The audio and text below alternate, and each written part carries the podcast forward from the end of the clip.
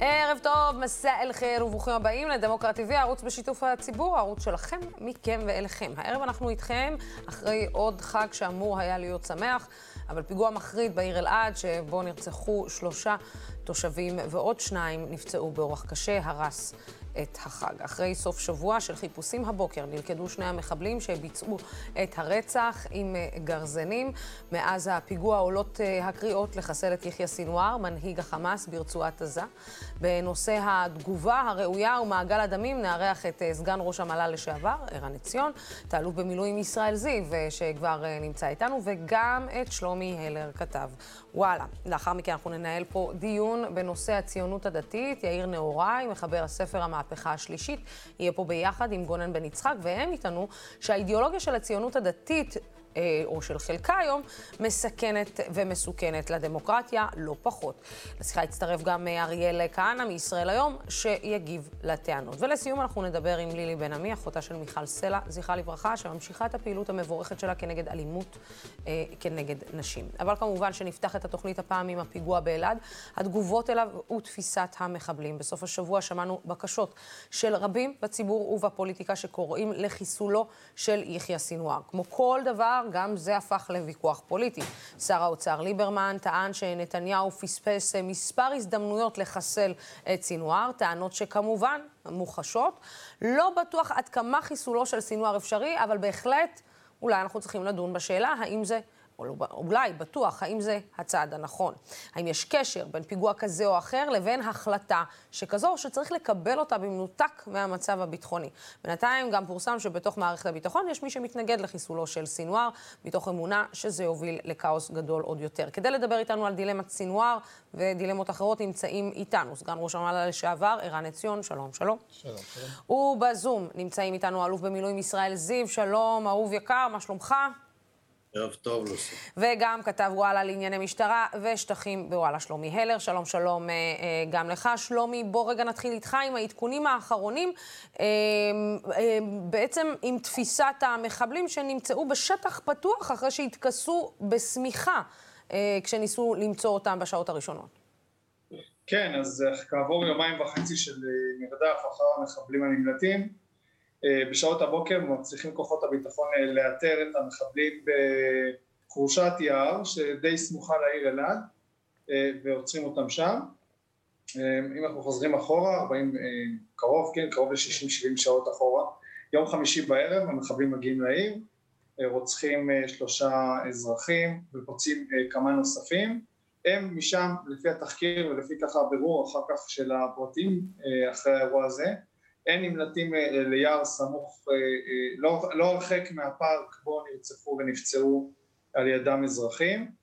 משם הם נמלטים בריצה לתוך סבך היער ומוצאים איזה מקום שבו הם בעצם מתמקמים אחרי כמה שעות של צעידה, מרחק של קילומטר, קילומטר וחצי מהעיר אלעד, שם הם מתכסים בשמיכה ומסתתרים מתחת לעשבים, מתחת לצמחייה וגם סלעים כדי שהכוחות גם בשטח וגם המועסקים לא יעלו על עקבותיהם. אה, בשלב הזה ככל הנראה הם נעזרים גם במים שכנראה נמצאים שם מקורות של מים באותו אזור ושל כרמים שבעצם נמצאים באזור. אה, כך גם מזון ככל הנראה מצטיידים שם בעזרת הצמחייה והגידולים שיש באותם אה, כרמים ובסופו של דבר המצוד מגיע לשימוע בוקר כאשר הם נתפסים שם. אה, בעצם, אה, אם אנחנו אה, מסתכלים, שלומי, מדובר על עבודת שב"כ, אני מניחה, שנעשתה בשיתוף עם הרשות הפלסטינית, או שהפעם הרשות הפלסטינית נשארה מחוץ לסיפור? הרשות, מכיוון שאנחנו מדברים על תא שטח שבתוך ישראל, רוב המידע לאיתור הבורחים מתמקד רק באמצעות כוחות הביטחון, שב"כ, צה"ל ומשטרת ישראל. כאשר בעצם הליד הראשוני בעצם למיקום או התא שטח שבו נמצאים אותם החשודים אה, מתקבל אה, באזור חצות אתמול כאשר אה, כוחות של צה"ל, כוחות מיוחדים מגיעים לאותם, לאותו, לאותו תא שטח לקראת חצות, הם יורים שם פצצות תאורה כדי לזהות אותם לאחר שמתקבלים ממצאים באותו אזור. בעצם הבדיקה הזאת היא לא מעלה דבר, אבל הכוחות עדיין נמצאים בכוננות והחיפושים למעשה מתחדשים באותו אה, בוקר מתקבלים ממצאים נוספים ואז הם מבינים שהם נמצאים שם וככה הם בעצם מצליחים לסגור עליהם. כן, אני רוצה רגע להרחיב את הדיון ובאמת על הסוגיה שבעצם נידונה בימים האחרונים, כן או לא לחסל את יחיא סינואר. ישראל, אתה יודע, אנחנו מדברים על מישהו ששוחרר בעסקת אה, שחרור, אה, עסקת מחבלים, אה, בעצם לאחר אה, ששוחרר כמובן חייל אה, שלנו. והשאלה היא, האמת, האם, ה, בואו נגדיר את זה, הדבר הזה של לחסל אנשים בכירים, זה זה עניין שאנחנו רוצים, שמדינת ישראל בכלל רוצה להיכנס אליו שוב, כי אנחנו יודעים שזה בעצם מעגל, או שלא, יכול להיות שהדבר השתנה. מעגל בעצם שמשלמים עליו אחר כך מחיר, אולי אפילו מחיר יותר כבד. הסיפור פה באמת הוא סיפור יותר רחב. זה, זה, זה לא עניין של אה, פעולת נקמה ללעד או, או, או פיגוע כזה או אחר, אה, אלא יש פה שאלה שהיא קצת יותר רחבה. סינואר הביא לתוך האג'נדה של החמאס, והוא מוביל את זה, אה, גישה הרבה יותר רחבה מקודמיו, והתפיסה שלו היא תפיסה של, של מנהיגות פלסטינית ומנהיגות אזורית, וראינו אה, לא רק בדבריו או בנאומיו, אלא ערב אה, שומר החומות את המהלך שהוא ביצע של לפניו לא העזו לעשות את זה, הוא המהלך מול ירושלים, מול שייח' ג'ראח, ובעצם בשומר החומות, אה, אולי טעות מבחינתו זה שהוא הפעיל את עזה, או, או פעל מתוך עזה בהתערבות שלו אה, בירושלים. ומה, והוא שילם גם את המחיר. והשינוי שהוא ביצע, זה לא שהוא שינה את היעדים שלו, אלא להפך, הוא הולך מאוד חזק על היעדים שלו של תפיסת המנהיגות הפלסטינית, זה בעצם להבעיר את ירושלים ואת יהודה ושומרון מתוך פקודות אה, שניתנות אה, מעזה. ובעצם כל החודשיים האחרונים, אני כולל בזה מהפיגוע בבאר שבע, המסע של שבעת הפיגועים, אבל גם מעל 60 אה, ניסיונות אה, פיגוע נוספים, כולל אה, מצפון השומרון. כל אירועי הר הבית שהיו בוודאי לא ספונטניים אלא אירועים מכוונים, גם ראינו את כל הסימנים המעידים על כך. אומנם אה, אה, לא בהצלחה, אבל, אבל תחת אג'נדה מאוד מאוד ברורה של אה, חיבור פלסטיני שבו הוא רוצה להכתיב את סדר היום הפלסטיני, כולל אגב לערביי ישראל, מתוך עזה. עכשיו המדיניות או האסטרטגיה הזאת שלו כן מצדיקה את השיקול האם לפגוע בו וב, וב, במנהיגות העזתית. אה, האם אה, הדבר הזה הוא פתרון? לא, אף פעם פגיעה כזאת היא לא פתרון, כי אנחנו לא יודעים אם מי שיחליף אותו הוא לא יהיה גרוע ממנו מבחינות רבות, אבל יש פה עניין אחר שמדינת ישראל או ממשלת ישראל צריכה לקבל החלטה, כי הרי חלק מהסיטואציה שסינואר נכנס אליה זה הוואקום שלממשלת ישראל לאורך אה, עשור ויותר יש יד בהחלשת הרשות הפלסטינית. והוא זיהה את זה מצוין הוא מבין את החולשה של רמאללה ולכן הוא נכנס לתוך הוואקום הזה גם בשאיפות האישיות שלו וגם מתוך אה, ראייה פוליטית אה, נכונה מבחינתו. ולכן הדבר הזה מעלה לסדר היום את השאלה אחד, מה לעשות עם ההנהגה של סינואר, והדבר השני, האם אה, אנחנו רוצים פה בעצם אה, עזה מכתיבה או עזה חזקה, או מעדיפים שיהיה איזון יותר נכון בין רמאללה לעזה, כי במצב הזה אנחנו אה, נמצאים, או בוא נאמר ככה, גם אם, אם, אם בסך הכל הוא לא צלח, הוא לא הצליח להבעיר את, את, את כל האוכלוסייה הערבית בין הים התיכון אה, לקו הירדן ובוודאי מעבר לקו הירדן אז אה, בפעם הבאה כנראה שהוא יעשה את זה יותר טוב ואנחנו לא רוצים להיות שם. אתה יודע, אני, ערן, אתה שומע את הדברים בעצם שאומר כאן ישראל, ואני מנסה להבין, תוך כדי שישראל מדבר, אני רואה את התמונות שרצות, ועולים הרבה מאוד אנשים. הפעם זה יחיא סינואר. בסיבוב הקודם זה היה אה, מוחמד דף. לפני כן זה היה אסמאעיל הנייה, ולפני כן זה ח'אלד משעל. עכשיו, כולם נמצאים בתוך החבורה הזאת. אף אחד מהם בינתיים לא, לא ראה את פניו של אלוהים אה, מקרוב. והשאלה היא... אתה יודע, אני אומרת, האם זה לא עוד הפעם איזשהו עניין פוליטי שעכשיו uh, כולם רוצים להגיד צריך לחסל את יחיא סינואר, או שיש פה באמת מה שישראל uh, uh, אומר, שזה בעצם חוסר מדיניות של ישראל, שיאללה, כל פעם אנחנו מוצאים את הצד השני, שפשוט ממשיך לגדל לו מנהיגים, שאנחנו לא ממש מתקשרים איתם, ורק הדמות מתחלפת והמצב נשאר אותו מצב. יש uh, שורה בשיר של מאיר אריאל, שבסוף כל משפט שאתה אומר בעברית יושב ערבי עם נרגילה. אז כן. בסוף כל בעיה ישראלית נמצא, נמצא הפיל הפל, הפלסטיני. בכל חדר ישראלי נמצא הפיל הפלסטיני. ואנחנו לא רוצים להתעסק איתו. אז במה אנחנו מתעסקים? בלקצץ לו איזושהי ציפורן. זה נקרא, זה להתעסק ב... אם הוא לא לחסל את סינואר, זה לקצץ איזושהי ציפורן של פיל ענק ולהתעלם מהנוכחות של כל שאר החלקים שלו בחדר ומהתופעות השונות שהנוכחות הזאת אה, מייצרת, והיא נמצאת שם כל הזמן. למה בכלל אנחנו מדברים על השאלה של כן או לא סינואר? מאיפה זה בא? זה התחיל מאיזשהו גל של ציוצים בטוויטר ממקור לא ברור, וזה מתגלגל בשרשרת להתבטאויות של חברי כנסת ושרים בממשלה, ובסוף זה עוד עלול להתגלגל עד כדי החלטה של ממשלה לביצוע של מהלך כזה או אחר כהיענות כביכול ללחצי דעת קהל. ואמרת אפילו בפתיח שלך, הרבה אנשים העלו את הצורך לחסל סינואר. אני לא יודע מי זה הרבה, אני לא יודע מי זה האנשים האלה.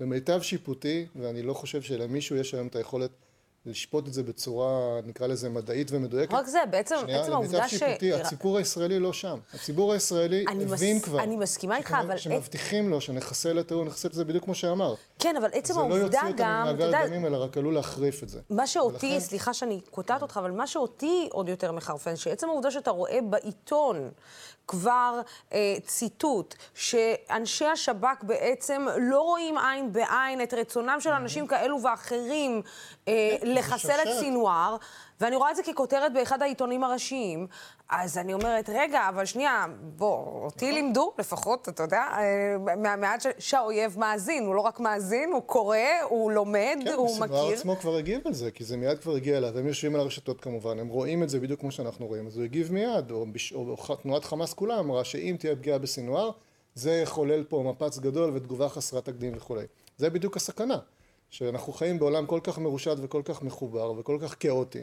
שכל אמירה של מאן דהוא, ובכלל לא משנה מי, שצוברת תאוצה והופכת לאיזה נושא לשיחה, בצורה לפעמים זדונית ולפעמים אפילו מקרית, יכולה בסופו של דבר, של דבר לחולל קבלת החלטות, וכבר היינו בסרטים כאלה. אבל הנקודה שחשוב לי להעביר מעבר לזה, זה שלדעתי רוב הציבור הישראלי בכלל לא שם. כלומר, כל השיח הזה הוא מנותק מההבנה העמוקה, לדעתי, של הציבור הישראלי, שהיא משותפת אולי לחלק מהדברים גם שאמרנו פה. שעוד סיכול כזה או אחר, של עוד מנהיג חמאסי כזה או אחר, לא זה מה שיפתור את הבעיה ולא זה מה שימנע את הפיגוע הבא. אני חושב שהציבור הרבה יותר מתחבר לדברים שגם כן נשמעים, אבל אולי לא נשמעים מספיק, ול-common sense כזה, ובסוף כן יש חיבור בין ה-common sense לבין, בתור מי שהיה שם, מה שקורה ב, ב, לפחות חלק מהזמן, בחלונות הגבוהים ובחדרי הקבינט. באיזה מובן? במובן של למשל צעד מתבקש ומובן מאליו, כמו חסימת הגדר. כן. חסימת המכשול. שזה משהו שישראל החליטה עליו לפני 15 שנה, 20 שנה, כשהיא הקימה את, ה, את המכשול. דרך אגב, בהתחלה בניגוד לרצונו של אריק שרון שהיה אז ראש הממשלה, וגם כן כתוצאה מהיענות לכל מיני לחצים. סיפור מעניין בפני עצמו. אבל עם השנים זה הוזנח, שוב, מסיבות פוליטיות. היה מי שרצה להשאיר את הפתחים האלה פתוחים, בכדי לא ליצור מציאות שנראית כגבול מדיני. ולכן הפתחים האלה נשארו, התרגלנו למציאות של עשרות אלפי אנשים שעוברים, שמתוכם יש מפגעים בודדים, שמדי פעם מצליחים לבצע פיגוע, כמו שקורה לנו יותר ויותר בשבועות ובחודשים האחרונים. לכן התשובה היא המיידית, ברמה הכי בסיסית, עוד לפני שמתעסקים עם כל המרכיבים האחרים של הפיל, שגם איתם צריך להתעסק, זה לאטום את הגדר בצורה כזאת שמפגעים לא יוכלו לעבור. זה בר ביצוע, זה בר ביצוע בזמן שבחים, סביר, מדיניות שב"חים, בכסף סביר, אין, אין בעיה אמיתית לעשות את זה, חוץ מאשר חששות פוליטיים של גורמים מסוימים, שוב, שהדבר הזה יתרגם לכביכול אה, בנייה של, של קו מדיני. ובעיניי זה הדבר הנכון שצריך לעשות, ובזה צריך למקד את השיח, ולא בשאלה המאוד מאוד מלאכותית בעיניי, ולא רלוונטית ולא חשובה ולא נכונה, של האם לחסל או לא לחסל דמות כזאת או אחרת בעזה. שלומי, אה, בעצם אה, יש דיון על זה שמתקיים כרגע עם אנשי הקבינט ואנשים בדרג הצבאי, גם בשב"כ וגם בצבא? נראה שיותר השיח יתקיים באולפני הטלוויזיה מאשר ברמה המבצעית. אתמול שר הביטחון בני גנץ באמת התייחס לאמירות האלה והבהיר שההחלטות האלה מתקבלים בדיונים סגורים ולא בחוץ. נראה שאין שום דין, שינוי מדיניות בהקשר הזה למרות הזעם שפתאום מתעורר כלפי איש שכבר מוכר לחברה הישראלית, זה לא אדם חדש שנכנס למערכה ובאמת תמוה הסימון שלו דווקא בעת הזו ולא משהו שקרה עד היום בעצם. כן, זה לא שכאילו יחיא סינואר נולד אתמול ואנחנו פתאום מכירים אותו. ישראל, אתה יודע, אני, אני מנסה להבין עד כמה אה, המדיניות הישראלית, או עד כמה הממשלה או גורמי הביטחון יכולים להיות מושפעים מהשיח הציבורי. זאת אומרת, מהשיח הזה שמתחולל ברשתות החברתיות, מהשיח שמתחולל, שפתאום יחיא סינואר הפך להיות דמות שפתאום אנחנו כולנו מדברים עליה כי הוא באמת הוא נולד אתמול. אף אחד כאילו לא שמע את השם יחיא סינואר עד אתמול. אתה יודע, אני מנסה להבין, לפני שנייה וחצי התעסקנו עם מוחמד דף, לפני שלוש שניות התעסקנו עם uh, ח'אלד משעל, ואתה יודע, ואחמד יאסין גם הבנו שהחיסול שלו לא ממש מוטט את חמאס.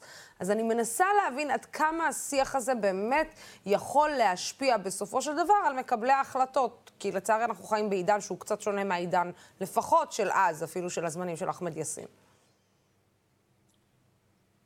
משפיע. באמת? זה מדאיג. מה... זה מדאיג מה שאתה אומר. לא, לא, לא, תני לי רגע להסביר, שנדע גם ממה אנחנו... אוקיי, כן. כי חלק ממנו הוא באמת עניין של, של פופוליזם, וזה... זהו. אין, אין ספק שהיום ה...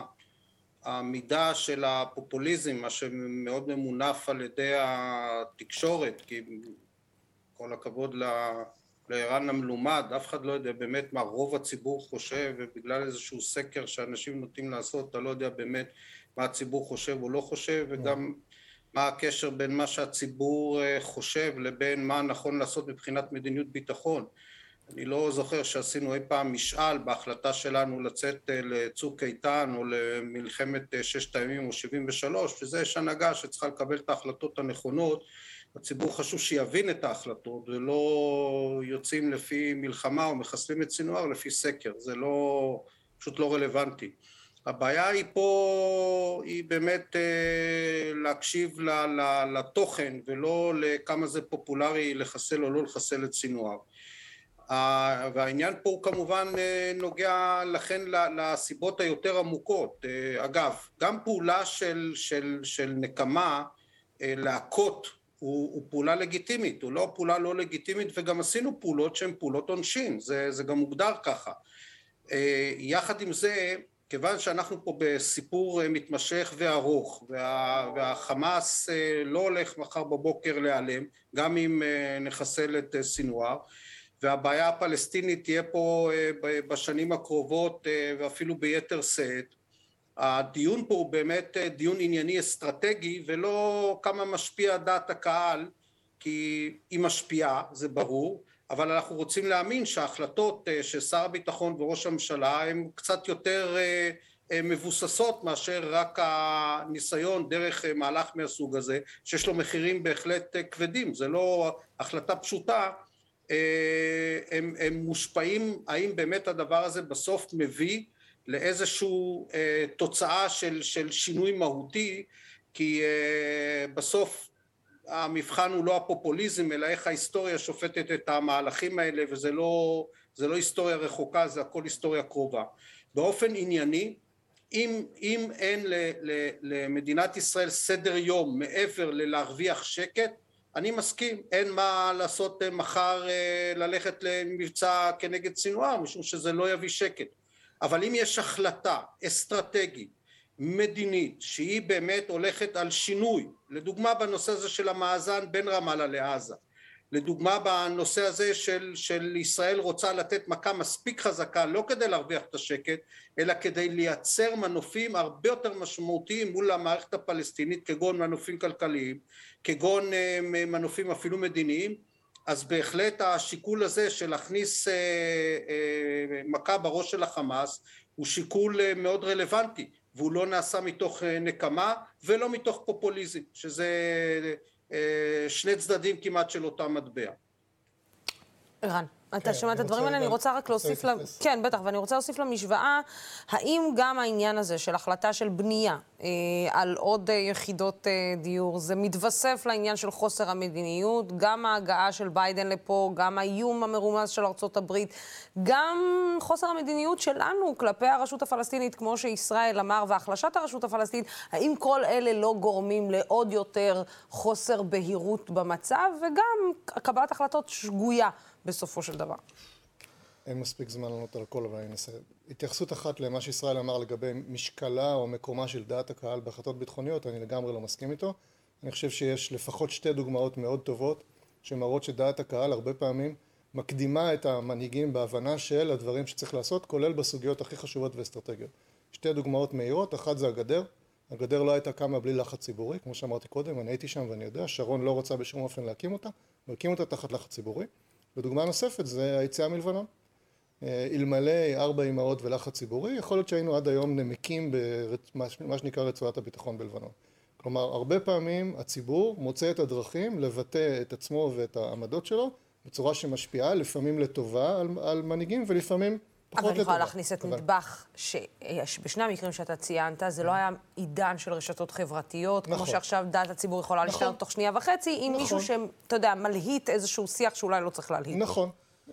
שוב, כל אחד כן. זה דיון גדול בפני כן עצמו. כן או לא. אז לעניין uh, מה ששאלת על המדינות באופן כללי, התנחלויות, ביקור ביידן וכולי.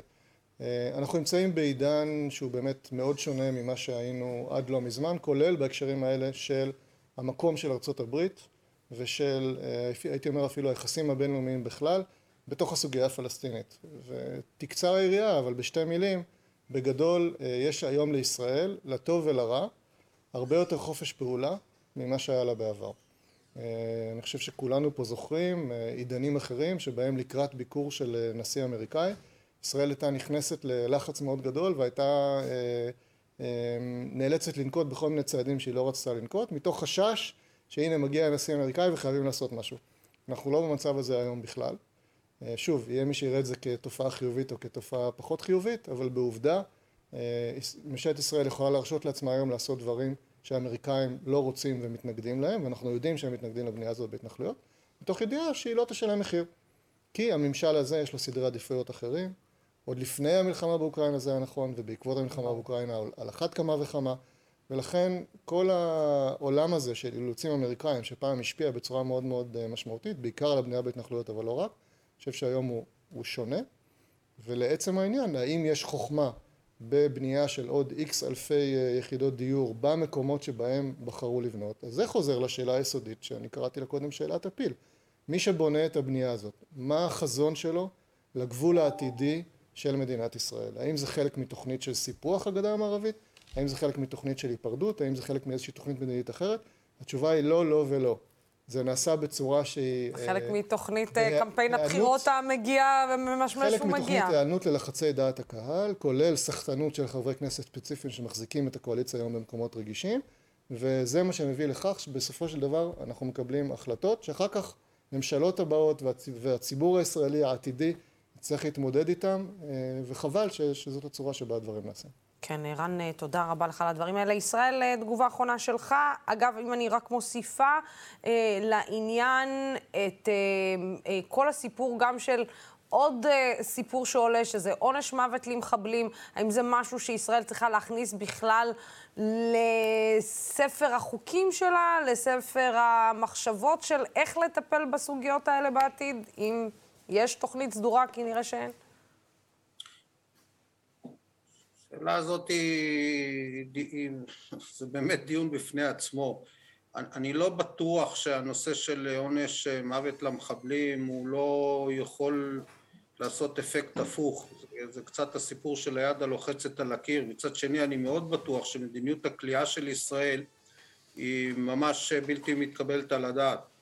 השני מרצחים האלה שיגיעו לכלא ויבלו שם במין קיבוץ משותף עם תנאים של קנטינה, שתייה על חשבון הבית וכן הלאה ויודעים שזה עניין של זמן, הם לא יממשו את כל תקופת מאסרם היא בהחלט מדיניות שגויה. אם הם היו יושבים עכשיו איזה שלוש עד חמש שנים בבידוד ומשלמים מחיר אישי כבד מאוד, אני חושב שזה היה במידה רבה הרבה יותר אפקטיבי. אבל אני רוצה רגע להגיד מילה בהחלט בהיבט הזה של בניית ההתנחלויות. אין ספק שהיעדר המדיניות וקביעת התנאים האלה או המציאות בשטח על ידי הרחבת ההתנחלויות והרחקה של האפשרות של לייצר בעצם הפתרון, את פתרון ההפרדה גורר למציאות שאני לפחות לא שמעתי שום הסבר ולי באופן אישי קשה לקבל איזשהו הסבר שלא שמעתי נימוקים מאוד חזקים עליו למה יהיה עתיד למדינת ישראל כאשר הרוב פה בין הים לירדן יהיה, יהיה רוב ערבי מוחלט אני חושב שזה תהליך של, של מצעד הסיום של מדינת ישראל ואני מאוד חושש מהיום הזה והוא כנראה לא רחוק. אם כבר היום מישהו מסתכל על הסטטיסטיקה או על הדמוגרפיה כיצד היא מתהווה. ולכן יש פה בעיה של, של קונסטלציה פוליטית בלתי הגיונית שדווקא אלה שהם מגדירים את עצמם כימניים ונגד הערבים הם בעצם מחבקים ומגשימי החלום של, ה, של הפלסטינים מצד שני שדווקא מאוד אוהבים את הרעיון הזה של מדינה אחת. מדינה אחת לשתי עמים, כן, זה בהחלט משחק להם וכנראה שבעוד עשרים שנה הם יצאו הצודקים מתוך העניין הזה.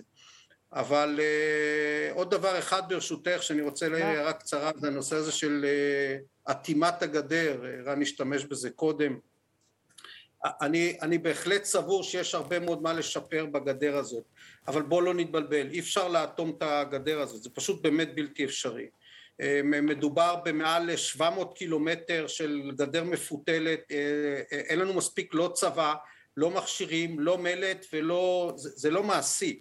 וגם ראינו מה שקורה עם, עם עזה, בסוף אם, ה, אם אתה סוגר את הגדר זה בא אליך בקסאם והופך לרקטות וזה לא הפתרון, פתרון צריך לעולם להיות מערכתי וה, והמחשבה שאפשר לייצר איזה, איזה גדר שאוטמת בעיה כזאת היא אפילו לא נאיבית. תודה רבה. ישראל אה, זיו, אה, תודה רבה לך. הרבה זמן לא דיברנו, אני שמחה שיצא לנו אה, היום. תודה רבה לך. שלומי, רק סיכום של הדברים, לאן פנינו מועדות מבחינת הימים הקרובים? אז מבחינת המשטרה, כוחות המשטרה יישארו פרוסים בתוך העיר אלעד וגם בסביבתה, על מנת לחזק את תחושת הביטחון שמטבע הדברים התערערה בעקבות הפיגוע.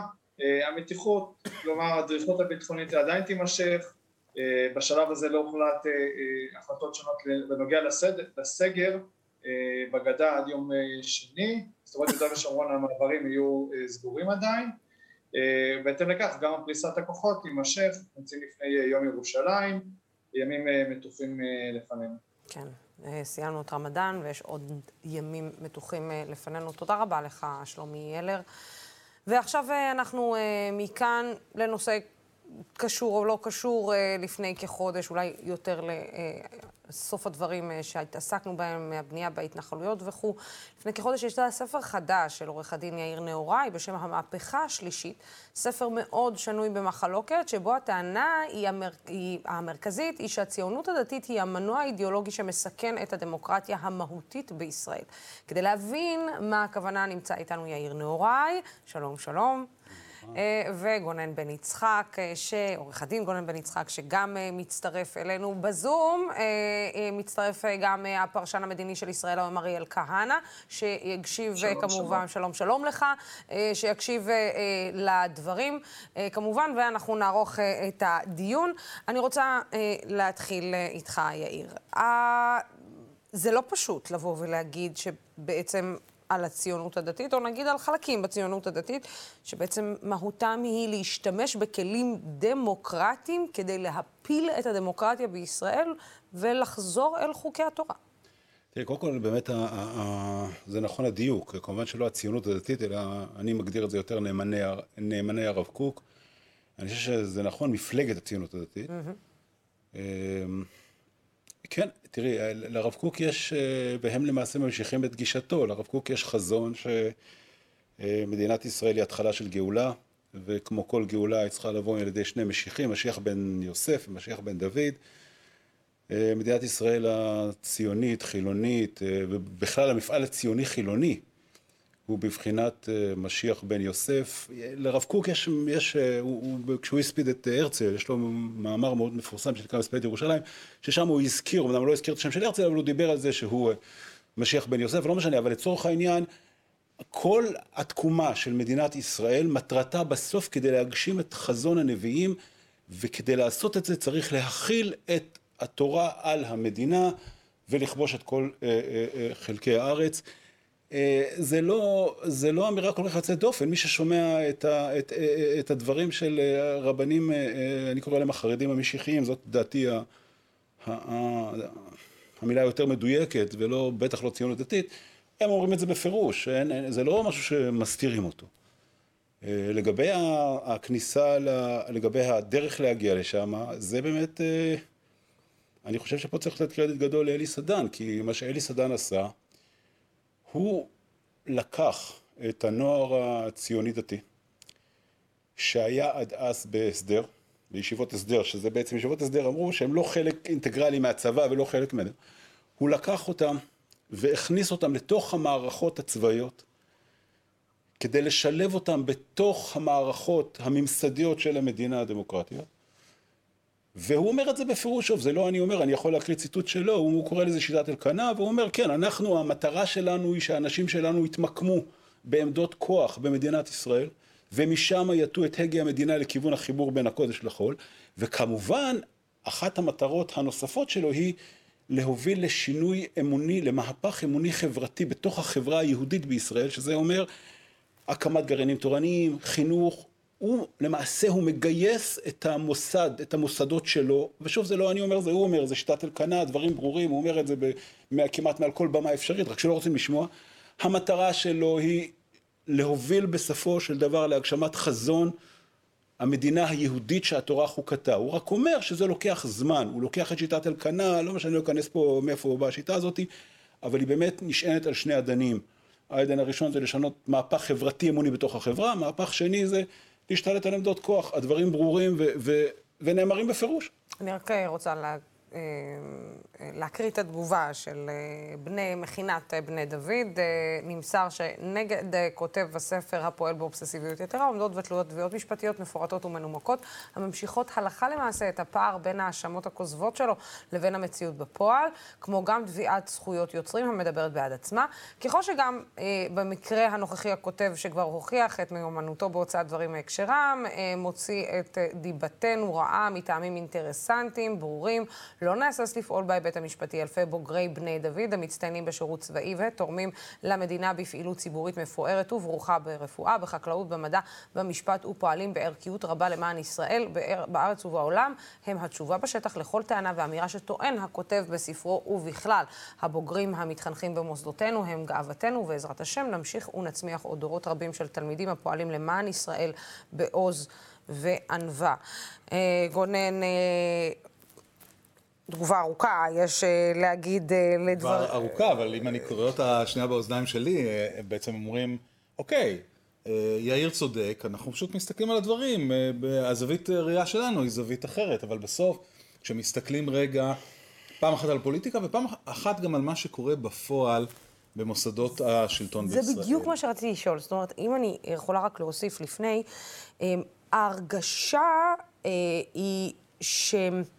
בעצם קורים דברים בשטח שנ, שניתן להם, זאת אומרת, אני אסתכל על המצב של אותם, נגיד, נוער הגבעות, אוקיי? שפועלים בסוג של מערב פרוע, ואף אחד לא באמת עוצר אותם, ויש אפילו לגיטימציה ציבורית. וזה גם עובר ליד אנשים על אף שיש הוכחות על גבי הוכחות שהדברים האלה נעשים.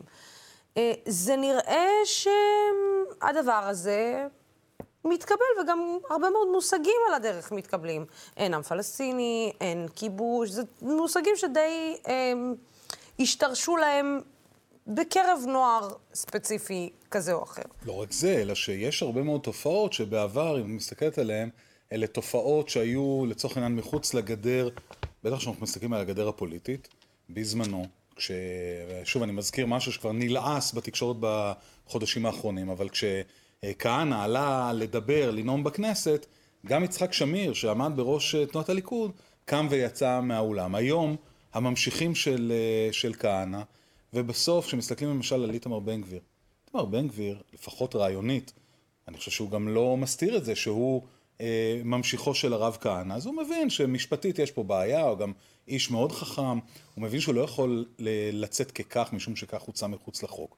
אז הוא מצא מסגרת אחרת. בא נתניהו, שמסיבותיו האישיות והמשפטיות היה צריך את, ה, את הכוח הזה, אז גם חיזק אותו, והיום זה משהו שהוא נמצא, מה זה, בתוך המיינסטרים.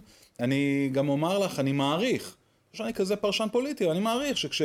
הם ירוצו לבחירות, הם גם יחזקו את הכוח שלהם. כלומר, זה הולך ונכנס לתוך, לתוך המיינסטרים. והנושא הזה של נוער הגבעות, נוער הגבעות, שזו קבוצה שמי שמכיר את השיח שלה, זו קבוצה שהיא אנטי-ציונית במובן הזה שהיא לא מקבלת את מרות המדינה.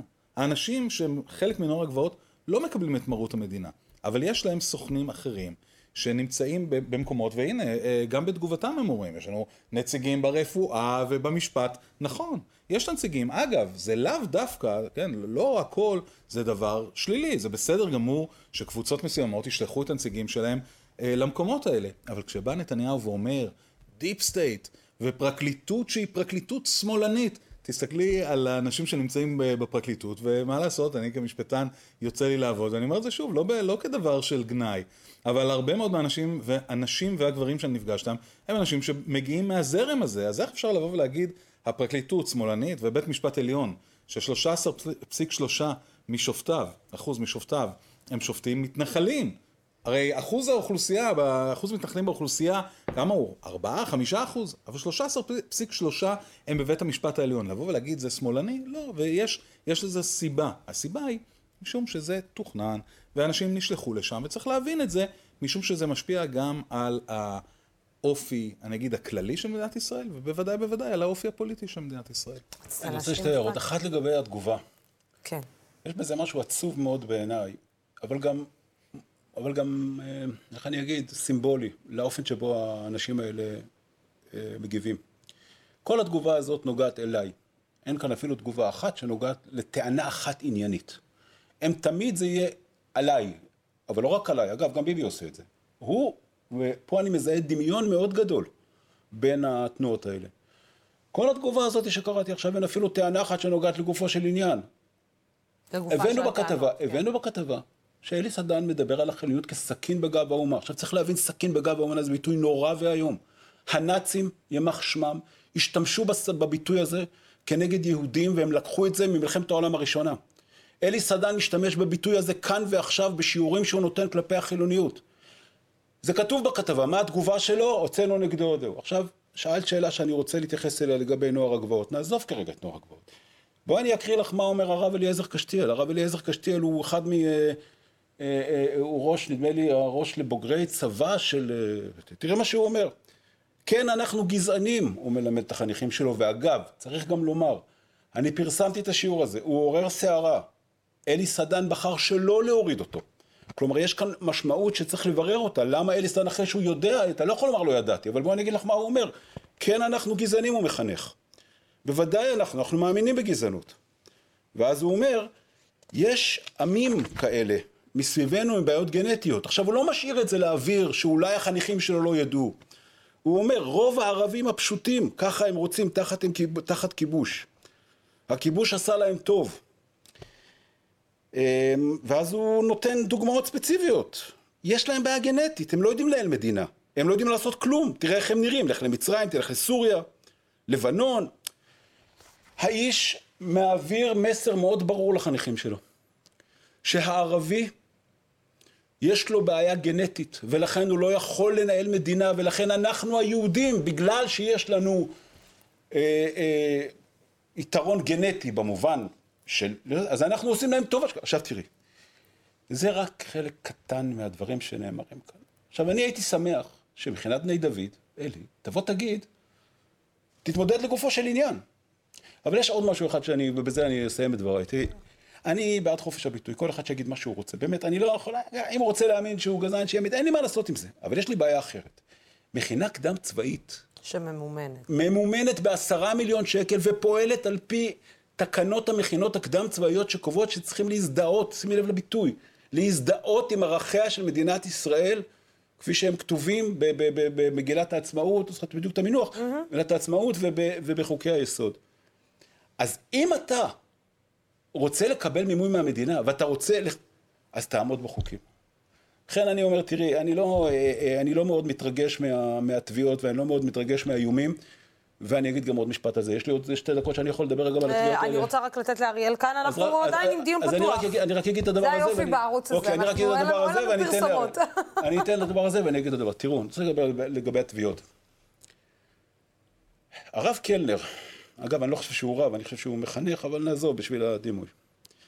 הוא מחנך את חניכיו שכל משפט קצב היה משפט של שקר, ואז הוא אומר, ועוד ערבי עמד בראש... אה, עכשיו, למה אני אומר את זה?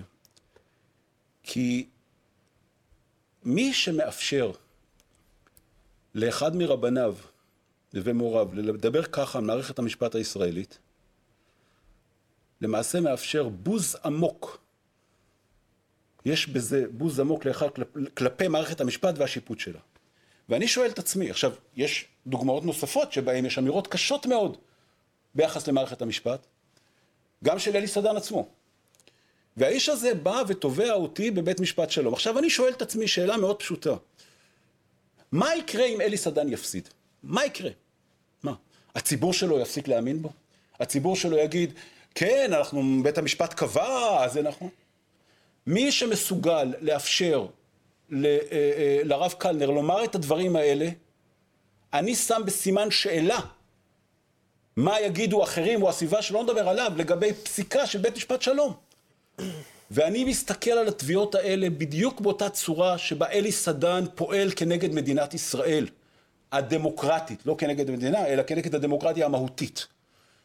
כי הוא משתמש בכלים הדמוקרטיים, שזה חופש הביטוי, שזה בתי המשפט, והוא הולך לשם כדי לסתום את הפה למי? למי שרוצה לפרסם את תגובתו, וזה לא, יכול, לא יעלה על הדעת בכלל שאדם שלוקח קטעים מתוך שיעור מוסד שממוסד, שמפורסם, שממומן מהמדינה, ושהוא אה, אה, פועל מכוח חוק שאי אפשר לקחת את הקטעים והוא מספר שהקטעים האלה נועדו רק לתלמידים שלו. לכן אני לא מאוד מתרגש ואנחנו נראה אותו על דוכן העדים ואנחנו נראה את כל, הח... את כל הרבנים שלו על דוכן העדים. לא מתרגש מתביעות ההשתקה האלה ולצערי במקום לדון לגופו של עניין הם, הם, הם, הם, הם מטילים טרור שהם הולכים לבית המשפט. אז נתראה בבית המשפט. אריאל אה, כאן, אתה שומע את הדברים, אה, ערב אה, טוב לך, ישראל היום, תודה רבה שאתה מצטרף אלינו. אתה שומע את הדברים האלה, דברים לא פשוטים. לפחות אני יכולה להגיד שמבחינת ערבים וגנים, אני חושבת שקיבלתי גנים לא רעים בכלל, ואני השבחתי גנים יחד עם יהודי מסתערב כשר למהדרין, אז אני שמחה על כך, אבל זאת תגובתי בעניין. כן, אתה שומע את הדברים, דברים לא פשוטים. אה, שנאמרים כאן. תגובתך. שלום לוסי, תודה שאת מארחת אותי. ראשית כל, אני חייב לומר שאני לא לגמרי הבנתי את הטענות. זאת אומרת, יכול להיות שרב, איזושהי מכינה, הייתה לו איזושהי התבטאות לא מתאימה, אני לא מכיר את כל ההתבטאויות, לא מתיימר להגן על uh, כל אמירה שאני שאני גם לא מכיר, אבל הדיון בכלל בעיניי קפץ בין כל כך הרבה דברים, uh, שאני לא כל כך יודע מאיפה להתחיל, אבל אני כן ברשותך אתחיל מציטוט אחד, ואני אעשה פה מבחן לעמיתיי לפאנל, אני אביא ציטוט. העם כולו היושב בציון צריך להכריע בין עגל הזהב למשיחיות. את יודעת מי אמר את המשפט הזה? מי? לא הרב אלי סדן. דוד בן גוריון. זה מסכימים, אז למה אתה... ואני יכול לספר לך, אני לצערי לא זוכר את השם של, ה, של אותו, אה, אה, אותו אדם מאבות הציונות, אבל אני זוכר שנכנסתי פעם לחדר סיעת העצמאות של אהוד ברק, אם אתם זוכרים שהייתה סיעה כזו. על הקיר של הסיעה היה איזשהו משפט, אני שוב לא זוכר את הציטוט המדויק, שאמר שהציונות, וכל מי שיודע היסטוריה יכול לאשר את זה, הציונות נשענת על המאוויים המשיחיים של עם ישראל. אילולי עם ישראל היה משיחי והאמין בביאת המשיח, כנראה שגם לא היינו, לא היינו חוזרים לכאן. אז קודם כל, זה, זה לגבי נושא, נושא המשיחיות. עכשיו, תראי, אני לא, אני אנסה לא להיכנס באמת להיבטים אישיים של אה, עורך דין נעוריי וכל ענייניו, ואני מקווה שאני אצטרך להגיע לשם. אני חושב שעם ישראל והמוסדות של מדינת ישראל הכריעו בצורה ברורה מה דעתם על המכינות הקדם צבאיות. הרב אלי סדן, הוא שעומד בראש מכינת עלי, והתחיל את התנועה הנפלאה הזו, קיבל פרס ישראל, ובעקבותיו קמו גם מכינות קדם צבאיות חילוניות, שהם לכל הדעות איים של איכות במערכת החינוך שלנו, כל המכינות אגב, מכל המגזרים ובכל הסוגים, ומבחינתי, בעזרת השם, שיהיו כמה שיותר מכינות דתיות וחילוניות ומעורבות כמה שיותר, כי כולנו יודעים, ולוסי, אני משוכנע שתסכימי איתי, שהחינוך הוא הדבר הכי חשוב כשמדובר, אה, כשמדובר על העתיד שלנו. עכשיו, אני, שוב, שמעתי פה איזשהו בליל של טענות, קפצו מהציונות הדתית, לכהנא, מהרב קוק, לבן גביר, באמת בליל של דברים שאני אפילו, אפילו לא יודע מאיפה להתחיל. אני יכול להגיד לך דבר אחד, אה, למיטב זיכרוני, בראש הממשלה שלנו עומד אדם שהוא בוגר מכינה, לא שמעתי שזה מפריע למישהו, ואם הטיעון לגבי דמוקרטיה, אז המחנה שבימים האלה טוען שיש בעייתיות בראש ממשלה עם שישה מנדטים, וזה מה שפוגע בדמוקרטיה, הוא המחנה הציוני-דתי. לא רק הוא, אבל גם הוא. ולכן לבוא ולטעון ש, אה, שהציונות הדתית יש לה בעיה עם הדמוקרטיה, זה באמת, את רואה שאני מחייך, כי בעיניי זה טיעונים די מגוחכים, לא נעים לי לומר. אתם... כן, אני רוצה שנייה. אנחנו מדברים פה על הדמוקרטיה המהותית, ודמוקרטיה מהותית זה אומר שיש שלטון חוק, שיש הסכמה לאומית לגבי אה, כללים של חופש, צדק וזכויות אדם. זאת הדמוקרטיה המהותית. מה שהאנשים האלה ושהרב אלי סדן חותר עליו, ונדמה לי שזה מה ששמעתי גם מאריאל קודם, שהתחיל את השיחה שלו, ובזה הוא דיבר.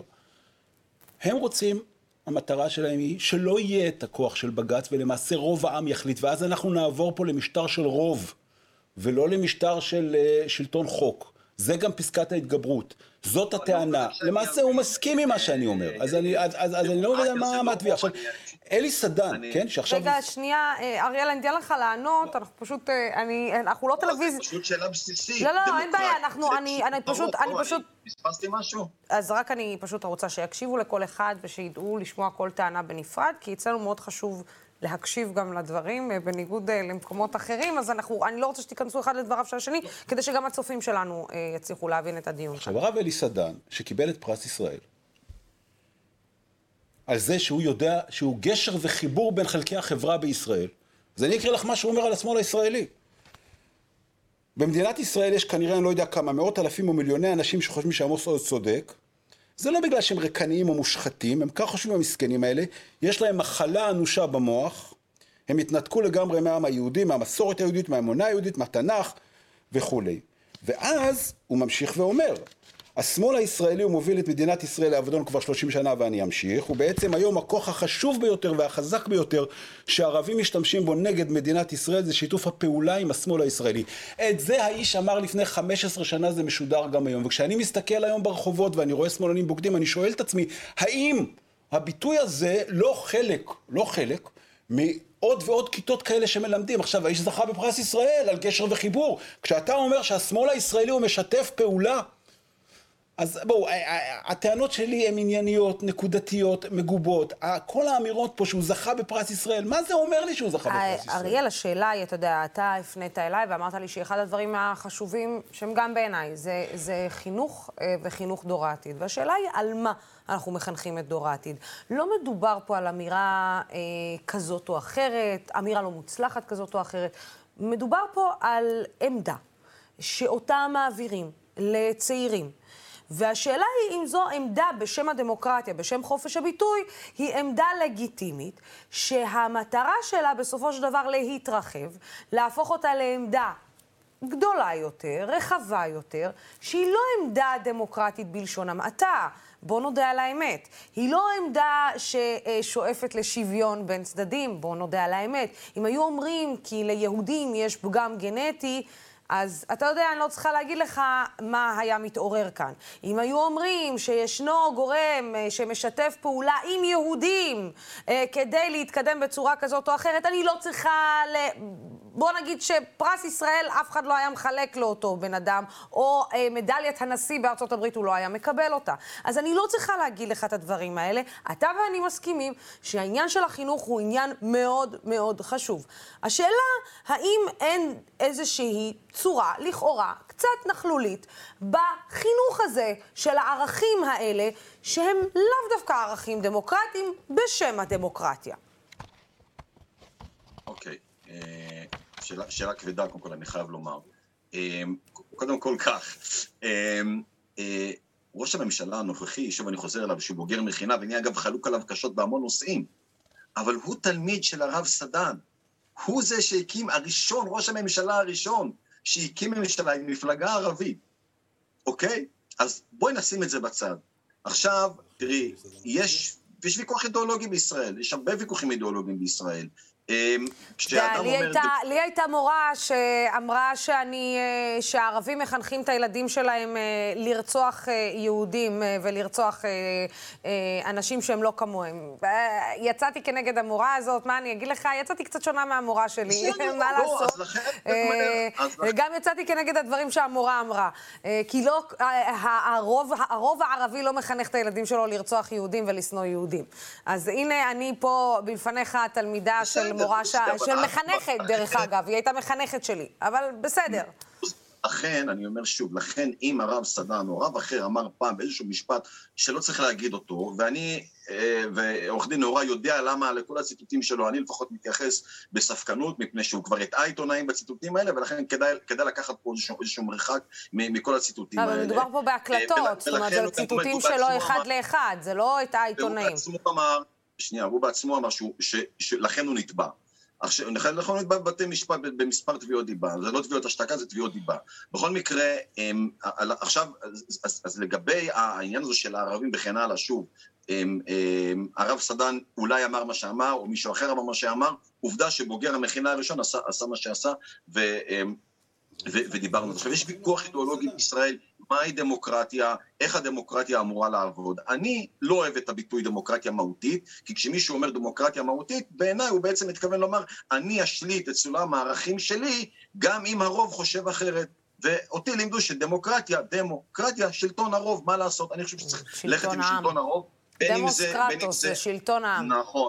מקבל, בין אם זה מוצא חן בעיניי ובין אם לא. עכשיו מכהנת ממשלה שלמשל לא כל כך מוצאת חן בעיניי, אבל היא אכן קיבלה את אמון הכנסת והיא זכתה ברוב, וממשלה שהיא... השיטה הפרלמנטרית, זו השיטה הפרלמנטרית נכון, שלא אנחנו צודקת. בחרנו אותה, אתה יודע, זה, אפשר להתדיין נכון, על השיטה הפרלמנטרית. נכונה או לא נכונה במדינת ישראל, אבל זו השיטה.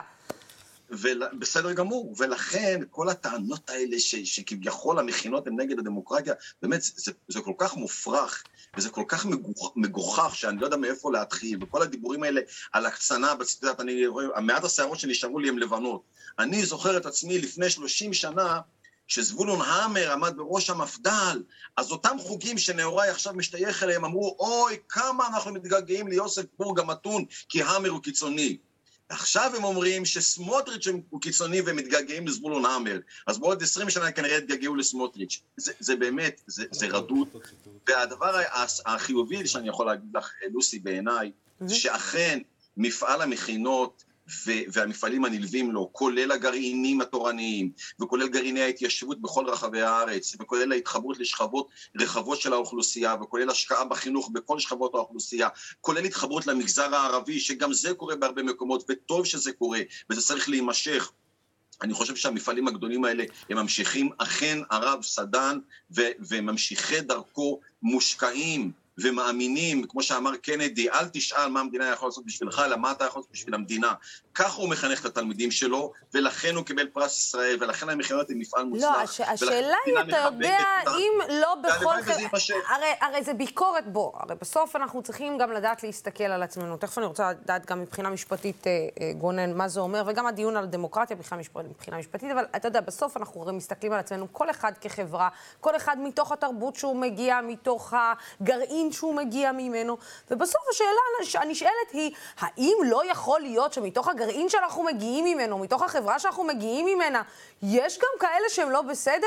יש גם כאלה שהם גזענים? יש גם כאלה שהם... אה, אה, אבל אמרתי, יכול להיות שרבנים מסוימים... את יודעת מה, למה... אני לא צריכה להגיד לך, יש גם חלק מהרבנים במכינות שנגעלו, הזדעזעו מעצם היותה של בחורה, ואמרו שזה בכלל מדרדר את הצבא, וזה מדרדר את האנשים שיש בחורה בכלל שיושבת לידם. את זה אני לא צריכה להגיד לך.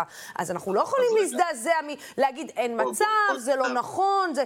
אנחנו גם צריכים שתהיה לנו את היכולת, כמו שלי יש את היכולת לפחות, להקיא אה, מתוכי ולהוקיע מתוכי אה, אה, ערבים מחבלים שבאים ורוצחים בני אדם חפים מפשע. אני מצפה שהאנשים שחיים לצידי והעם שחי לצידי ואיתי במקרה שלי יוכל להוקיע ולהקיא את האנשים הגזענים מקרבו שדוהרים אל עבר אה, מדינה שהיא מאוד מאוד חשוכה.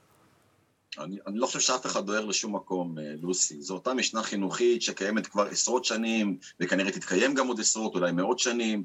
אמ, ושוב, אם, אני מניח שלכל אחד מאיתנו, חברי הפאנל, ואני יכול להעיד על עצמי, הייתה פעם התבטאות לא מוצלחת. מכאן ולקחת את זה לדברים שעורך דין נהוראי אמר, אני חושב שזה, שהדרך מאוד מאוד... וואי, אה, התבטאות לא מוצלחת, אריאל, אני חייבת להגיד לך, זה לא פגם גנטי. באמת, לא זה לא... זה קצת, זה לא קצת מעבר להתבטאות לא מוצלחת. זה, לא אתה יודע, זה כבר איזושהי משנה סדורה מאוד של מישהו שחושב שיש אנשים שהם לא יותר טובים מאנשים אחרים. אני לא שמעתי, אה, לא משנה סדורה, אני שמעתי, בלי לשאול טענות, שגם נובעות בעיניי מסוג של פטרונות. זאת אומרת, הוא מדבר על איזושהי מציאות שהייתה לפני עשרות שנים, שקבוצה קטנה, למעשה אז הרוב החילוני ניהל את המדינה, זה כבר לא קיים היום, כי, כי ברוך השם, התפיסה הציונית-דתית, הדתית-לאומית, היא היום אה, אה, אמונתם של רבים מאוד במדינה, ואני חושב שזה דבר טוב, אני חושב ש, שהתפיסה הזאת, זה שהיא מחלחלת כל כך רחב, היא בסך הכל מחזיר אותנו ליסודות של הציונות, שעל בסיסן היא כמו שאמרנו, דוד בן גוריון ואבות הציונות התבססו בדיוק, בדיוק על האמונות האלה, ובסך הכל יש פה המשך של, של התקיימות העם היהודי בארץ ישראל, בארץ שלו, כמו שהיה, ויש קבוצה שעומדת בצד וצועקת וזה מפריע לה ורוצה אולי שכולם יהיו חילונים, למען האמת לא בדיוק הבנתי אפילו מה בדיוק הם רוצים, באמת בסוף לא הבנתי מה, מה הם רוצים, בסדר, זכותם לצעוק, אנחנו מדינה חופשית, ואנחנו בעד זה שאנחנו מדינה חופשית. רק רוצה לתת לגונן אה, לענות. אה. אז אני, אני רק אגיד שאני חושב, אריאל, עם כל הכבוד, שיש פה איזה סוג של היתממות, משום שבסוף, אני חושב שגם אתה יודע שמדובר פה במכינה שיש לה עיקרון של חינוך קבוצה מסוימת לקווים מאוד מסוימים, ואני מניח שאתה, אם היית יודע שקיימת ישיבה חילונית, שמקבלת אה, כסף ממשרד החינוך וממשרד הביטחון בסכומים מאוד ניכרים, ומחנכים בה באופן אה, סרטים, מסודר. סרטים, פוקסטרוט, אני לא צריכה להגיד לך. כן, אבל... אה, עוד כל מיני סרטים כאלו ואחרים. ומכוונים שם ומלמדים שאנשים עם כיפה הם סכין בגב האומה, וזה משהו שעובר בשיעורים, לא על ידי מחנך אחד, נגיד שכשל בלשונו, כמו שאתה אומר, אלא באמת כמשנה סדורה אה, בתוך הדברים האלה. אז אני חושב שאתה, מנקודת המבט שלך, היית מדבר על הדברים אחרת, ולא היית רואה בזה מידע לשונית, אלא היית אומר שיש פה, ש... שנייה, אה, לא שומעים אותך בזה, אז תכף אני, מן הסתם תוכל לענות, אבל אה, אה, אתה לא תראה בזה מידע לשונית, אלא תבוא ותגיד שיש פה בעיה גדולה, ואני מניח שה, שהצעקה תהיה עד לב השמיים, ובצדק, משום שהטענה, אם אתה שואל מה הטענה, הטענה שלא יכול להיות מצב שגוף ממומן על ידי המדינה, שאנשיו בסופו של דבר משתלבים בצה"ל, מקבלים את החינוך הזה, גם אם מי שעומד בראש ה... הישיבה הזו מאיזושהי סיבה כזו או אחרת, בין אם מגיע לו, או בין אם פוליטיקאים כאלה ואחרים חשבו שמגיע לו, קיבל פרס ישראל. זה עוד לא מכשיר את הדברים שעוברים כמשנה סדורה אה, במכינה הזו. אני רוצה רק לדבר על המשנה הסדורה. כן. אני אעזור לאריאל להבין מהי המשנה הסדורה שאנחנו מדברים עליה, ושלא מדובר בהתבטאות. הדיון כאן איננו דיון חילוני, דתי, אה, הומוסקסואלי, אה, ערבי וכולי, הוא נוגע לדמוקרטיה המהותית ואיך דמוקרטיה מהותית צריכה להיראות. והנה אני אקרא לך מה שאומר הרב לוינשטיין בצורה ישירה, וזה משנה ואי אפשר לומר על זה, אולי אפשר לומר שהכל פליטת פה, אבל הנה מה שהוא אומר. למה הציונות הדתית היא האויב הכי גדול של העולם הליברלי? אני חוזר על המשפט. למה הציונות הדתית היא האויב הכי גדול של העולם הליברלי. עכשיו, כשאני בא ואומר שהיא הסכנה הכי גדולה לדמוקרטיה המהותית, אני בסך הכל משקף את מה שמלמד לוינשטיין תלמידיו ונמשיך לקרוא. כי אנחנו מדברים על יהדות שמדברת איפה, באיזה מישור, במישור הלאומי, ברשות הרבים, והם רוצים להכניס את היהדות לרשות היחיד בבית הכנסת, הדגם האמריקאי הוא הדגם האידיאלי. היהדות או הדת אין להם מה להגיד ברשות הרבים, יש מדינה וכל אחד יאמין במה שהוא רוצה בבית הכנסת שלו. לכן אומר לוינשטיין, היהדות והציונות הדתית היא האויב הכי גדול של המדינה הליברלית. עכשיו עם כל הכבוד ללוינשטיין, הוא לא הבעל הבית של היהדות והוא בוודאי שלא הבעל הבית של הציונות הדתית, אני בכלל לא חושב שהם קשורים לציונות הדתית, אני יודע מה אמר הרב ריינס, אני יודע מה גדולי הציונות, אני בכלל לא חושב שהוא שייך לרב קוק, אבל אני חוזר לדיון עצמו, זה הדיון, האם הם מהווים סכנה לדמוקרטיה המהותית, ולא אני אומר את זה, אומר את זה לוינשטיין, יותר ברור מזה? לכן אני אומר בוא, לא צריך להיתמם, זה המטרה, הוא אומר את זה, בוא נתמודד עם זה. עכשיו זה שאתה בא ואתה אומר פה עוד פעם שאני נתבע, בוא נמתין לבית המשפט, נמתין לתוצאות של בית המשפט ונדבר אז. לתבוע כולם יכולים. ואוקיי, זה, הנה קיבלת את, ה, את התיאוריה. אריאל, אני אתן לך את הזכות אה, לענות אה, אחרון. תודה. אה, תודה רבה. אני קודם כל, שוב, מה זה דמוקרטיה מהותית? אה, יש דמוקרטיה, כשמישהו אומר דמוקרטיה מהותית, הוא רוצה שהדמוקרטיה תהיה על פי התפיסה שלו. אני חושב שברגע שזה עצמו לא דמוקרטי, ושלא יכול להיות שקבוצה קטנה שהרוב לא תומך בה, היא זאת שתכתיב לכולם מה תהיה, מה תהיה הדמוקרטיה. אבל בכל מקרה, אני תומך בדמוקרטיה, והציונות הדתית תומכת בדמוקרטיה, ולכן גם זה דיון שנעשה במדינה, במדינה אה, אה דמוקרטית כפי, ש, אה, כפי שצריך להיות. עכשיו לגבי מה שנקרא דמוקרטיה ליברלית, אני, אני חושב שהרב לוינשטיין היום היה משתמש במונח דמוקרטיה פרוגרסיבית, וזה מתחבר בדיוק למה שאמרתי קודם. יש אכן ויכוחים אידיאולוגיים במדינת ישראל בין מחנות שונים ודעות שונות, והם אכן קורים בחלקם, גונן, גם במוסדות שמומנים על ידי המדינה, ותתפלא לשמוע שהסתה נגד ציבור דתי היא קורית במוסדות שממונים על ידי המדינה, למשל באוניברסיטאות. אני יכול לספר לך על שיעור שאני בעצמי נכחתי בו כבר לפני הרבה מאוד שנים, למעשה עשרים שנה.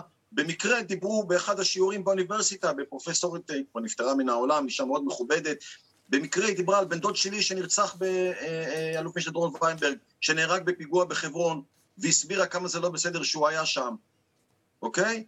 היא עשתה, פרופסור שהמדינה מממנת. ולא חסר דוגמאות, אתה יודע אותן אה, לא פחות טוב ממני. אז אני חושב שזה שייך בדיוק לאותה מחלקה של אנשים שאולי לפעמים אומרים איזשהו משפט שלא צריך להיאמר, אבל בוודאי שיש מחלוקות, בוודאי שיש אה, אה, אה, אה, ויכוחים אידיאולוגיים, זה בסדר גמור שהן, שהן אה, יעשו. אבל מכאן ועד לטעון שבגלל שהרב סדן או איזשהו זרם מסוים לא מסכים איתי, אז הוא כבר לא דמוקרטי והוא סכנה למדינה וכן הלאה, אני, אני חושב שזה פשוט, שוב, א', זה לא פשוט, זה טיעון שלא מחזיק, אה, אה, וב' זה לא, זה פשוט לא נכון, זה פשוט לא קשור למציאות. הרב, הרב סדן הוא אדם ממלכתי, התלמידים של אנשים ממלכתיים אכן מגיעים לתפקידים הבכירים ביותר ומנסים לתרום כי כך הוא מחנך אותם, וכך זה צריך להיות. ומי שרוצה לעמוד בצד ולצעוק, שיצעק. אה, יאיר אה, נהוראי, אה, גונן בן יצחק, אריאל כהנא, תודה רבה לשלושתכם. אני רק אגיד שפרוגרסיבי נהייתה מילה חדשה בלקסיקון שכולם פתאום משתמשים. זה נהיה כל פעם, זה... אה, היברידי, ואז פרוגרסיבי, ואז ליברלי, וכל פעם יש מילה חדשה שכולנו לומדים ומשנים אותה. אבל תודה רבה לשלושתכם, גם על הדיון המכבד אה, בסופו של דבר. אני מנסה לדמיין מה היה קורה אם זה היה בערוץ אחר. הצרחות היו מגיעות עד הגג ממזמן. אה, תודה רבה לשלושתכם על הדיון הזה.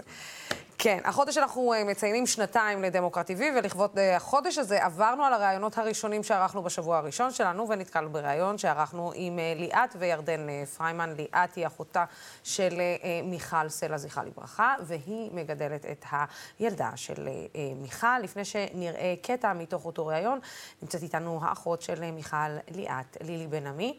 היי לילי. שלום. אז אה, לילי אהובה, אני רגע רוצה להראות לך קטע אה, מלפני בדיוק שנתיים, אה, ליאת ביחד עם ירדן בעלה בונר. איך הבת של מיכל? אז באמת עכשיו עברו שבעה חודשים כבר, והיא ממש בטוב, באמת, היא שמחה ויש לה ביטחון, ובאמת תודה לאל שמהיום הראשון, מהלילה הראשון, כבר היה לה שתי דמויות יציבות שיודעת שהן פה והם לא ייעלמו והם פה איתה. אין תחליף לאבא ואימא, אבל אנחנו עושים הכי טוב שאנחנו יכולים ואנחנו מבחינתנו כאלה. והיא גם רואה אותנו ככה, וזה באמת האור הכי גדול, כאילו להסתכל עליה ולראות ילדה בריאה, ואין סיבה שהיא לא תהיה ככה. לילי, אז זה היה לפני שנתיים, זה היה שבעה חודשים אה, אחרי אה, הרצח. אה, איך אתם? אני יודעת שזה, אי אפשר, זה לא משהו ש, שמשתפר עם הזמן, אבל, אבל איך אתם? ביום העצמאות עכשיו נפגשנו כל המשפחה, נסענו לאח שלי וגם ליאת וירדן וארבעת הילדים שלהם, כולל הרביעית זו הבת של מיכל. והילדים שלי והילדים של אחי, וכולם שמחים וצוחקים, ויום העצמאות, ו... אבל מיכל כל הזמן שם, מיכל כל, כל יום, אבל בוודאי במפגשים משפחתיים, אנחנו כל הזמן מדברים עליה, מעלים זיכרונות, מתגעגעים עליה, מספרים חוויות מעכשיו, כמה שאנחנו מרגישים אותה, כמה שהיא איתנו. אני אגיד לך, לוסי, אני מרגישה שזה שהמשפחה בחרה לשתף ולדבר וגם לעשות עשייה על השם של מיכל, אני מרגישה שזה מאוד מרפא, זה מאוד עוזר uh, להתמודד עם ה... הדבר הכל כך כל כך נורא שהיינו עושים הכל כדי להחזיר את הגלגל. אני גם עוד אשתף אותך שביום שלישי הקרוב uh, אנחנו מארגנים uh, בהובלה של אחותי הקטנה נוגה אירוע יום הולדת למיכל, זכרונה לברכה, היא עבדה בפאב הפטריה בצפון הרבה מאוד שנים, והיא הייתה סטודנטית אה, בתל חי בתואר הראשון שלה, תואר השני עשתה בירושלים באוניברסיטה העברית, וכשהיא הייתה בצפון היא... היו לה שם הרבה חברים, היא גם אהבה מאוד הופעות חיות ומוזיקה, אז עכשיו בפאב הפטריה מתארגנים, הביאו את להקת בית הבובות ודודי לוי, וזה הכל ללא מטרות רווח, וזה פשוט לחגוג את החיים שהיו למיכל, לחגוג את היום הולדת של מיכל, החברים והחברות שלה עם המוזיקה שלה, מיכל גם הייתה די-ג'יית, בנוסף לשלל הדברים שהיא הייתה עושה, הייתה מלאת uh, עשייה ותושייה ושמחת חיים, אז אנחנו גם נשמע את המוזיקה של מיכל, וכל עם ישראל מוזמן לפאב הפטריה בצפון, בקיבוץ דן, ביום שלישי הקרוב. uh, בלילה, לראות את בית הבובות ואת דודי לוי ולרקוד ולשמוח, וכל המשפחה של מיכל תהיה שם. את יודעת, אה, לילי, כשאת נמצאת בנתינת אה, גזר הדין, אה, שזה בעצם אה, מאסר עולם, וכמובן פיצוי כספי, ששום פיצוי כספי לא באמת יכול לפצות. אבל בכל זאת, כשאת שומעת את מאסר עולם, את מבינה שניצחתם?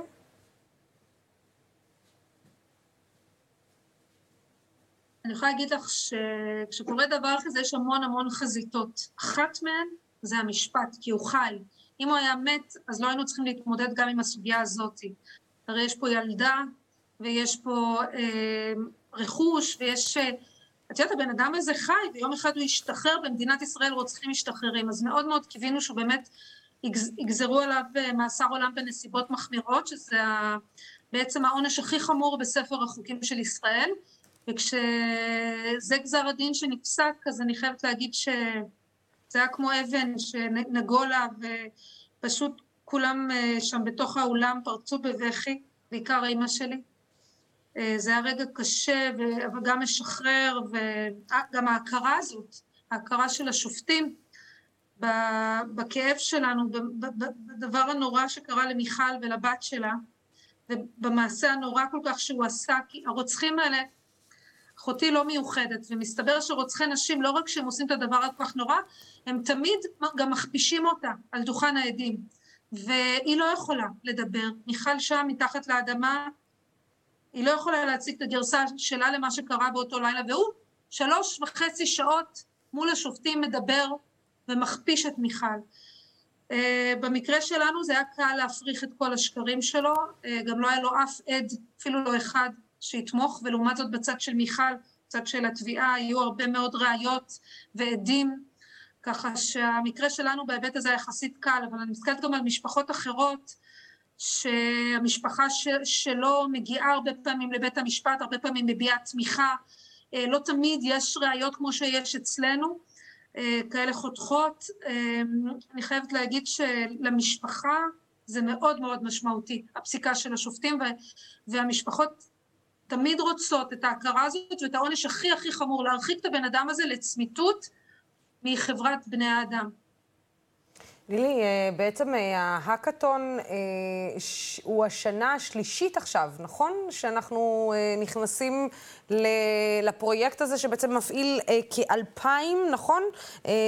בשנתיים שחלפו השתתפו כאלפיים מתכנתים שניסו בעצם לייצר מרחב נקי מאלימות ולסייע לנשים שחוות אלימות. מה, מה, מה בעצם, אה, לאיזה הישגים אתם מגיעים? את יכולה באמת כאילו לעמוד לי את זה במספרים? זאת אומרת, אנשים שבעצם משתתפים בהאקתון הזה באמת מצליחים לסייע, אה, למנוע את הרצח הבא?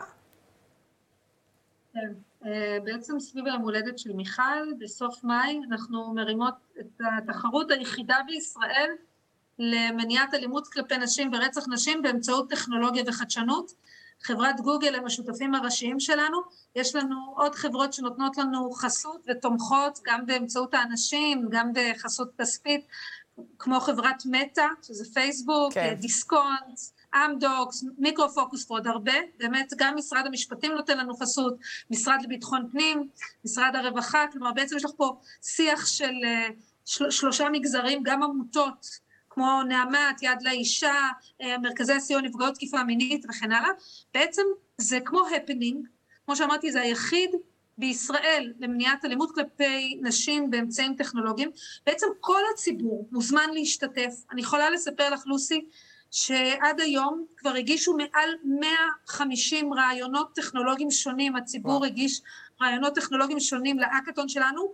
יש עוד שבועיים להרשמה להשתתפות בהאקתון, אני יכולה לשתף אותך שכ-500 נשים וגברים, ושוב, מכל המגזרים, מדהים. מכל הארץ, נרשמו להשתתף בהאקתון הנוכחי, אפשר עדיין להירשם באתר שלנו עד ה-21 במאי. כשמסתיימת ההרשמה, בעצם מתחילים להיווצר צוותים, צוותים, צוותים בתוך פלטפורמה וירטואלית שלנו, ואז יוצאים לדרך. אחרי שסוגרים את הצוותים, יוצאים לדרך שלושה ימים, מה-23 במאי עד ה-25 במאי, יושבים עד שיוצא עשן בתוך הפלטפורמה הווירטואלית ומפתחים טכנולוגיות, אפליקציות, אה, להציל את הנרצחת הבאה.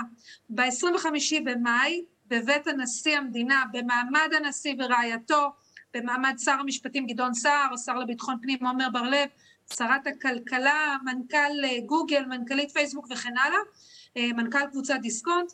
במעמד הבכירים הללו אנחנו בעצם בוחרות ובוחרים את הזוכים שיזכו בפרסים לפיתוח המיזם. אה, יש לנו 50 אלף שקל מתנת הוועדה בין משרדית למניעת אלימות במשפחה, שזה ועדה ממשלתית לאומית בראשות סמנכ"ל הרווחה איריס פורנטין, שגם היא שופטת, אז הם נתנו לנו 50 אלף שקלים לפרסים, לפיתוח המיזמים הזוכים, יש גם ליווי משפטי חינם, יש אה, אקסלרטור, תוכנית האצה של גוגל פור סטארט-אפ חינם, בעצם אנחנו אומרות לאותם משתתפים, אלה שהמציאו מיזמים, בואו תהיו סטארט-אפיסטים אמיתיים, אנחנו נעזור לכם, נביא לכם סיוע משפטי, נביא לכם תוכנית, מומחים, מנטורים, אנחנו מחויבות לאפס נרצחות בשנה, לאקו סיסטם של מאות סטארט-אפים להצלת חיים, כי בעצם לוסי, אחרי מה שקרה לנו, אני גיליתי ש, שבעצם אפשר היה להציל את מיכל, שתמיד יש סימנים, תמיד יש דפוסים, וכשיש דפוסים ושיש סימנים מקדימים, תמרורי אזהרה, את יכולה לעשות מניעה,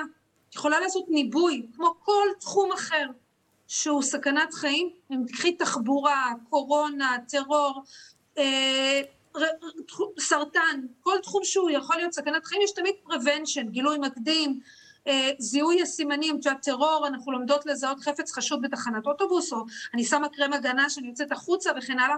אה. יש הרבה דרכים להציל חיים. באלימות במשפחה, התחושה הייתה שעד כן. לרצח של מיכל, ההתמודדות הייתה אחרי שקרה דבר קיצוני. ואנחנו אומרות, בואו, ה Start-Up Nation, המוחות המעולים שיש פה במדינת ישראל, ה Start-Up Nation והמומחים של לוחמה בטרור, בואו נשלב ידיים עם ה-Domestic Violence Experts ונפצח את זה, ואני רוצה לנצל את DemocraTV, שאתם שותפים שלנו, לקרוא לציבור, כנסו לאתר של פורום מיכל סלע, תירשמו להאקתון, אתם יכולים להיות גם מנטורים, מומחים, אה, חברות, חברי צוות, לא חייבים לבוא עם רעיון, אפשר להצטרף לרעיון קיים, ובואו זה חינם, יש פרסים, אנחנו שולחים אה, צ'ופרים, יש, אה, זה באמת, וזה גם להיות חלק משליחות, מדבר אמיתי, מציל חיים, הסטארט-אפיסטים שלנו מהשנים הקודמות אה, אה, הציגו בחו"ל, בדובאי, בספרד, אנחנו הגענו לאו"ם, פעמיים הצגנו את הפעילות שלנו באו"ם, התחום הזה מסתבר, לוסי,